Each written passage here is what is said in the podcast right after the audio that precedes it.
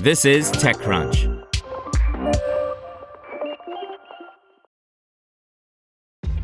This episode is brought to you by ShipStation. You know, some things take a lot of work, like sending little robots to far off distant planets. And just as that's challenging, so too is running a successful e commerce business, especially when there's so much to do. So I want to introduce you all to ShipStation. Now, I love using ShipStation because of its easy to use dashboard, which makes managing orders and printing labels a breeze and super smooth. Oh, and the customer service is just out of this world. It's exactly what you need to help grow your business. Sign up for your free 60-day trial at shipstation.com slash technews. That's shipstation.com slash technews.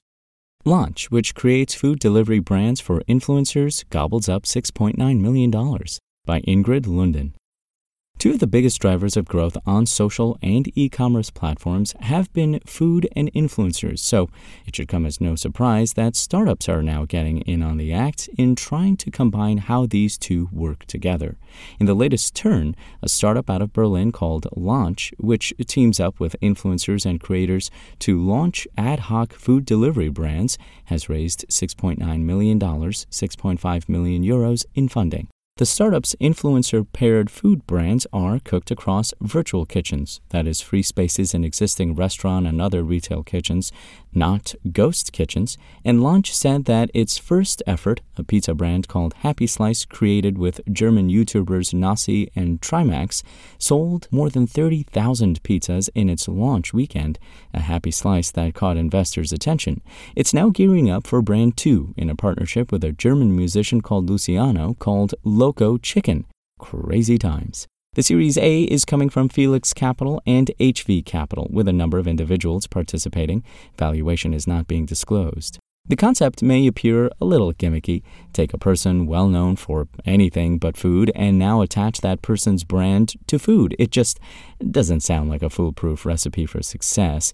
It doesn't help that over in the US, where other startups are also testing out similar concepts, the execution appears to have left a very bad taste in some people's mouths. Virtual Dining Concepts, which has raised some $20 million per PitchBook data, has teamed up with a bunch of well known names since it launched in 2018.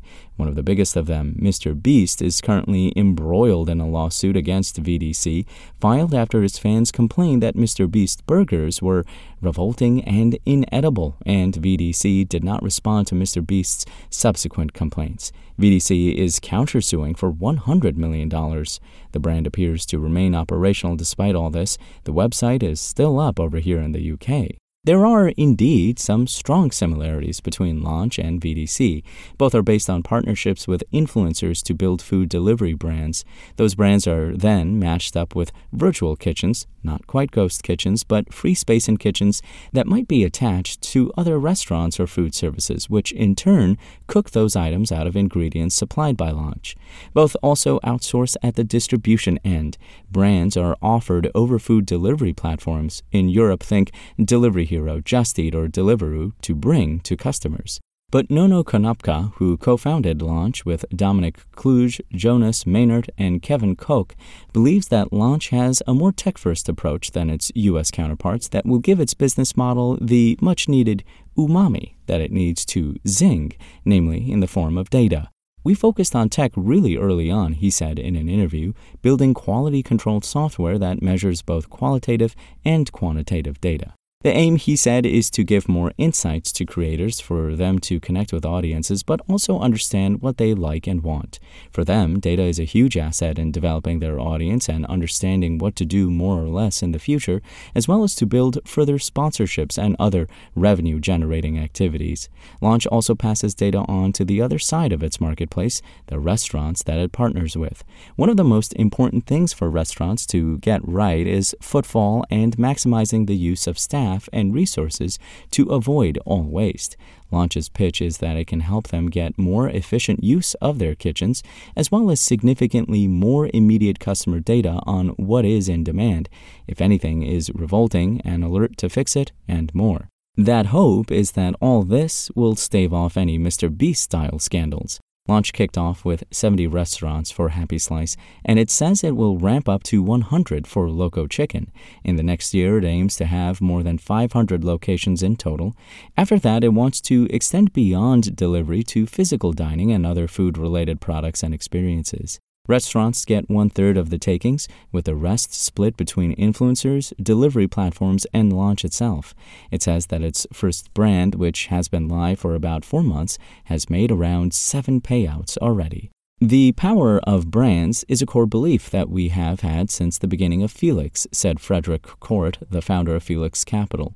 Over time, we have built increasing conviction on the superpowers that creators have in today's digitized world and are impressed with the Lanch's distinct and innovative positioning built on community. The company is working now on going live in Austria and has plans to extend to the UK, Spain, Netherlands, and France, where it will work with three or four creators per market, a much more digestible number, Konopka said. Want to learn how you can make smarter decisions with your money? Well, I've got the podcast for you.